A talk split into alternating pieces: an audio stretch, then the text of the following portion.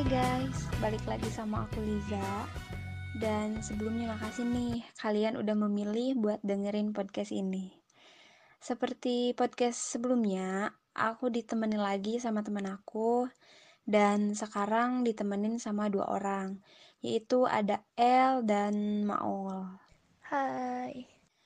Oke, itu dia mereka ya. Jadi di podcast kali ini kita akan mendiskusikan topik yang menarik nih. Topik tentang apa tuh? Topiknya tuh tentang SDGs atau Sustainable Development Goals. Jadi SDGs itu merupakan suatu rencana aksi global yang disepakati oleh para pemimpin dunia, termasuk Indonesia, guna mengakhiri kemiskinan, mengurangi kesenjangan, dan melindungi lingkungan. Oh iya iya, menarik tuh.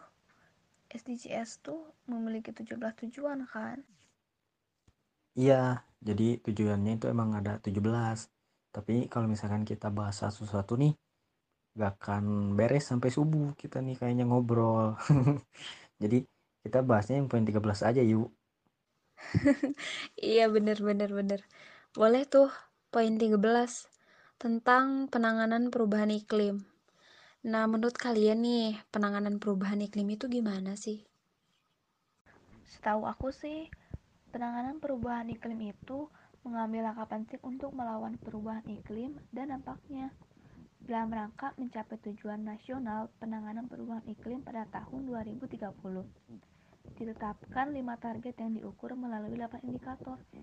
Target-target tersebut terdiri dari pengurangan resiko bencana atau PRB, pengurangan korban akibat bencana, serta adaptasi dan mitigasi perubahan iklim. Nah, jadi menurut aku itu upaya-upaya yang dilakukan untuk mencapai target-target tersebut. Nah, yang dijabarkan pada kebijakan, program, dan kegiatan yang akan dilakukan oleh pemerintah maupun non-pemerintah gitu ya. Nah, bener tuh. Tapi masih ada nih target-target yang terdapat dalam poin 13 itu, yaitu yang pertama, menguatkan daya tahan dan kapasitas adaptasi terhadap bahaya hal-hal yang berkaitan dengan iklim dan bencana alam di semua negara. Terus yang kedua, mengintegrasikan ukuran-ukuran perubahan iklim ke dalam kebijakan, strategi, dan perencanaan nasional. Terus, apalagi ya? udah itu tuh nah terus ada nih memperbaiki pendidikan penyadaran dan juga kapasitas baik manusia maupun institusinya terhadap mitigasi perubahan iklim, adaptasi, pengurangan dampak dan peringatan dini. Udah, udah ya. Terus, um, udah kan ya? Ada ada lagi nggak sih?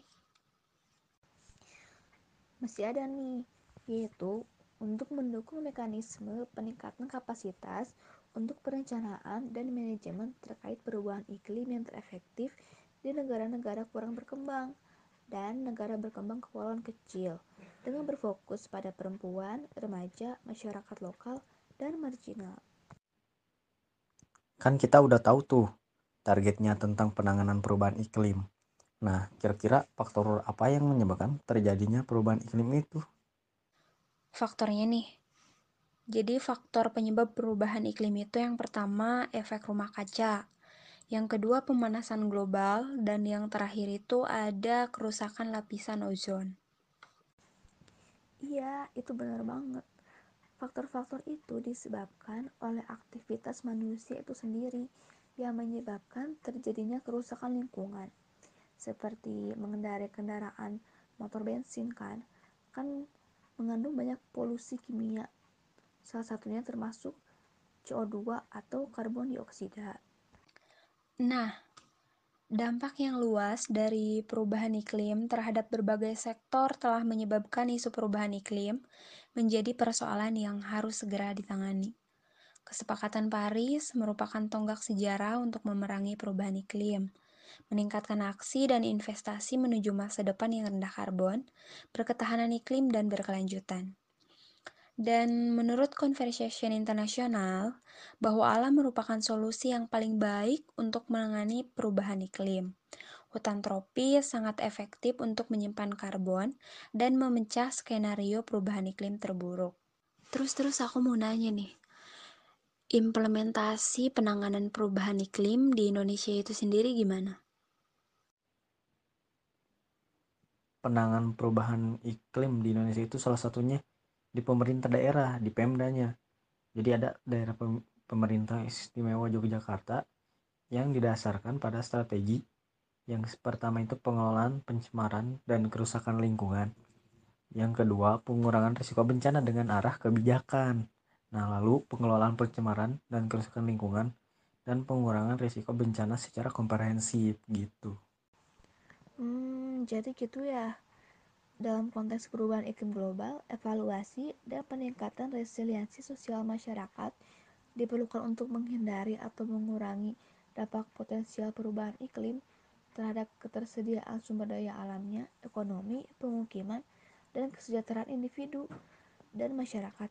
Walaupun perubahan iklim merupakan dilema sosial yang inherent ya. Untuk mengatasi kurangnya strategi yang berfokus pada sosial, DEL 2011 telah mengembangkan kerangka indikator resiliensi untuk menilai resiliensi sosial masyarakat. Empat kelompok atribut resiliensi sosial yaitu kelayakan ekonomi, pengetahuan, aspirasi, dan kapasitas masyarakat. Oh, jadi untuk efektivitas pengendalian perubahan iklim juga sangat bergantung pada kebijakan dan measure di semua level ya. Kayak di internasional, regional, nasional, dan subnasional ya. Nah, kalau di tingkat internasional, terutama terkait dengan komitmen negara maju, untuk mengurangi emisi dan komitmen untuk menyediakan dukungan finansial, teknologi, dan peningkatan kapasitas kepada upaya-upaya mitigasi dan adaptasi yang dilakukan oleh negara berkembang dalam konteks pembangunan yang berkelanjutan. Nah, benar tuh. Jadi, untuk menyusun rencana pembangunan yang bersifat SDGs ini, maka harus diperlukan informasi berupa proyeksi, skenario, dan simulasi dari variabel dan indikator perubahan iklim. Paradigma pembangunan SDGs juga bertujuan melindungi komunitas atau masyarakat yang terkena dampak perubahan iklim kan yang beresiko tinggi dan sangat rentan. Ya, terus menurut laporan Intergovernmental Panel on Climate Change atau kita tahu itu IPCC terbaru menyebutkan dan mencatat bahwa kelompok termiskin adalah yang kelompok paling rentan menerima dampak perubahan iklim tanpa adanya pembangunan yang inklusif dan cepat mengintegrasikan aksi terkait perubahan iklim. Nah, maka diperkirakan lebih dari 100 juta orang akan berada di bawah garis kemiskinan pada tahun 2030. Wah, jadi takut ya. Ya, terus menurut laporan Intergovernmental Panel on Climate Change atau kita tahu itu IPCC terbaru menyebutkan dan mencatat bahwa kelompok termiskin adalah yang kelompok paling rentan menerima dampak perubahan iklim tanpa adanya pembangunan yang inklusif dan cepat mengintegrasikan aksi terkait perubahan iklim. Nah, maka diperkirakan lebih dari 100 juta orang akan berada di bawah garis kemiskinan pada tahun 2030. Wah, jadi takut ya. Wih, dapat ilmu banyak nih kita. Diskusi malam-malam kayak gini. Iya ya, udah banyak juga yang kita bahas. Iya, nggak kerasa udah malam aja nih. Ya udah aku tutup ya. Makasih nih udah nyempetin waktunya buat diskusi bareng. Makasih juga buat kalian yang udah dengerin podcast ini sampai akhir. Semoga bermanfaat dan sampai jumpa di podcast berikutnya. Dadah.